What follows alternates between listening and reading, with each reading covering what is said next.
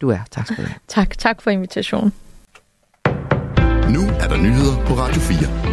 Jordskredet ved Randers er ved at stabilisere sig og vil ikke påvirke huse i landsbyen Ølst. Det oplyser Miljøministeriet i en pressemeddelelse. Ministeriet henviser til en ny rapport fra de nationale geologiske undersøgelser for Danmark og Grønland, GEOS.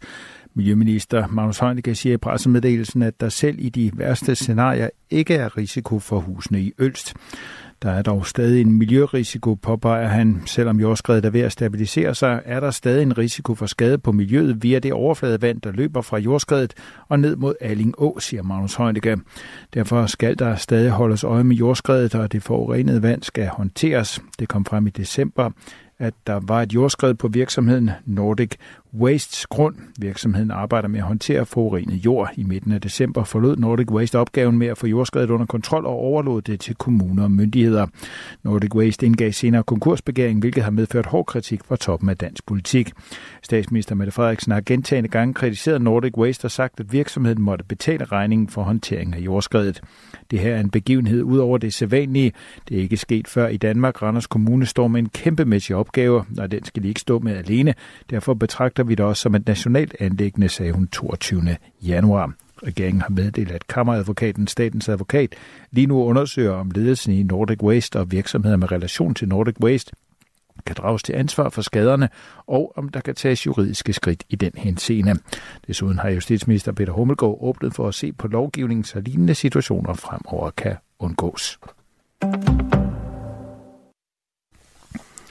Estland har bremset en hybridoperation fra russiske sikkerhedstjenester på estisk territorium, det skriver landets premierminister Kaja Kallas på det sociale medie X. Vi ved, at Kreml retter angreb mod alle vores demokratiske samfund. Vores svar, vær åben og afslør deres metoder. Det er vejen til at afskrække skadelige handlinger og gøre os modstandsdygtige, skriver hun. Ifølge det estiske medie ERR er 10 personer anholdt, seks af dem er varetægtsfængslet. Ifølge den estiske sikkerhedstjeneste ISS har formålet med operationen været at plante frygt og skabe spændinger i det estiske samfund. ERR skriver, at de mistænkte menes at have udført forskellige opgaver på opdrag fra Rusland. De skal for eksempel have indsamlet information med henblik på at udføre angreb samt udføre herværk. FN-organet Verdens Fødevareprogram, WFP, sætter levering af nødhjælp i form af fødevarer på pause i det nordlige Gaza. Forholdene i området er ikke sikre, lyder det i en udtalelse fra WFP ifølge nyhedsbruget Reuters. Ifølge nyhedsbruget AFP kommer meldingen efter en konvoj af lastbiler er blevet udsat for skyderi og plyndring. Beslutningen om at sætte leveringer til den nordlige del af Gazastriben på pause har ikke været let at tage. Vi ved, at det betyder, at situationen der vil forværres, og at flere mennesker vil være i risiko for at dø af sult, skriver organisationen. I går genoptog WFP leverancerne efter en tre ugers pause, men delegationen fra FN-organet blev mødt af fuldstændig kaos og vold, som følge af den civile ordens sammenbrud, lyder det ifølge AFP. De udsendte fra WFP fortæller, at de overværede helt til usete niveauer af desperation. WFP er til stede i over 120 lande og territorier verden over. De leverer livreddende fødevarer til mennesker i områder ramt af konflikt eller katastrofer.